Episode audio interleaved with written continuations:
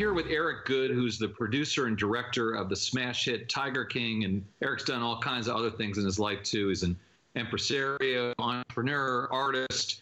But right now, it's all about Tiger King, Eric. And, man, did you ever expect it was going to take the country by storm the way it has? I mean, no, but of course, I mean, I did think it would be successful. You know, I think we were very fortunate to stumble upon such an unbelievable story, but of course not. You know, we have this crazy moment in time that's, you know, stranger than fiction, frankly, as is the series. Yeah, so, I mean, what is it, first of all, I guess the question is, do you think it would have done as well if it wasn't for the coronavirus? I mean, how are these things, like, connected? Well, of course, I don't think it would have done as well. We're at a moment in time where we have this captive audience. You know, we're not, there are no sports programs on. People are dying to have a reprieve from this, you know, the surreal moment that we're in. So, obviously, we have a captive audience watching captive cats. You know, so we've never been in a situation like this. Yeah, I mean, I never really thought about that captive audience and captive cats thing. That's truly amazing. But still, I mean, I think it would have done well regardless. And what is it you think that resonates with so many people about this show?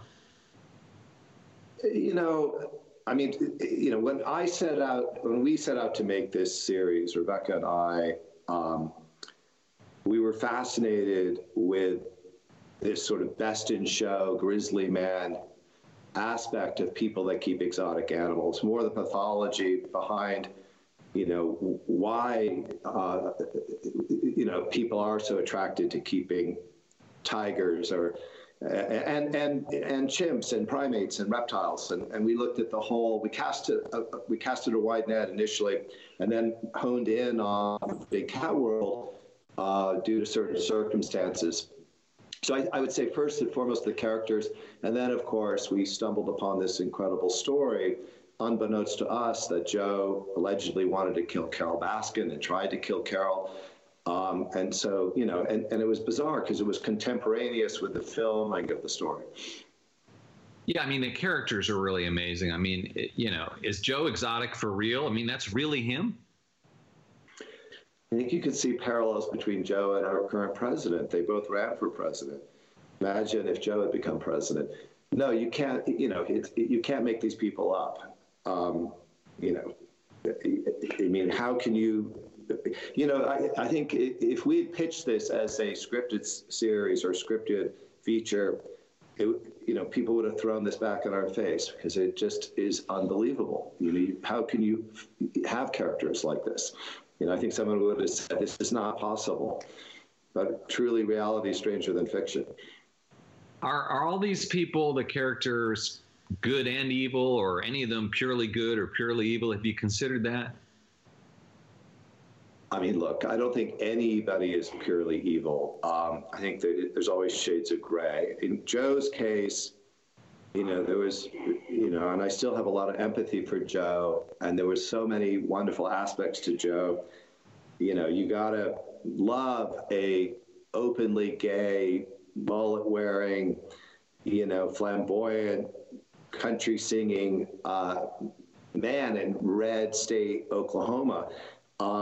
But on the flip side, Joe, you know, along with a lot of these other characters, created their own little universe, their own little worlds, and ultimately they played by their own rules. And as much as I love people that are obsessed with things and live outside of mainstream society, in this case, it was almost cultish, if not cultish.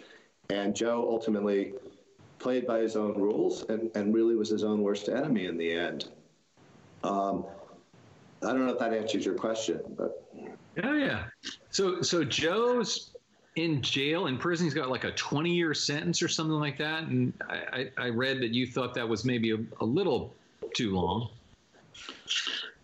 You know, look, he's got a 22-year sentence. He's 57 years old, so effectively he'd be 80 when he gets out. He doesn't have good health.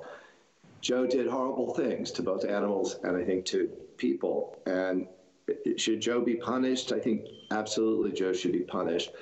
Although I think our criminal justice system is sometimes only about punitive being punitive and not being reformative. And so I would wish that Joe wouldn't spend the rest of his life in prison, but it's not really for me to decide, sadly.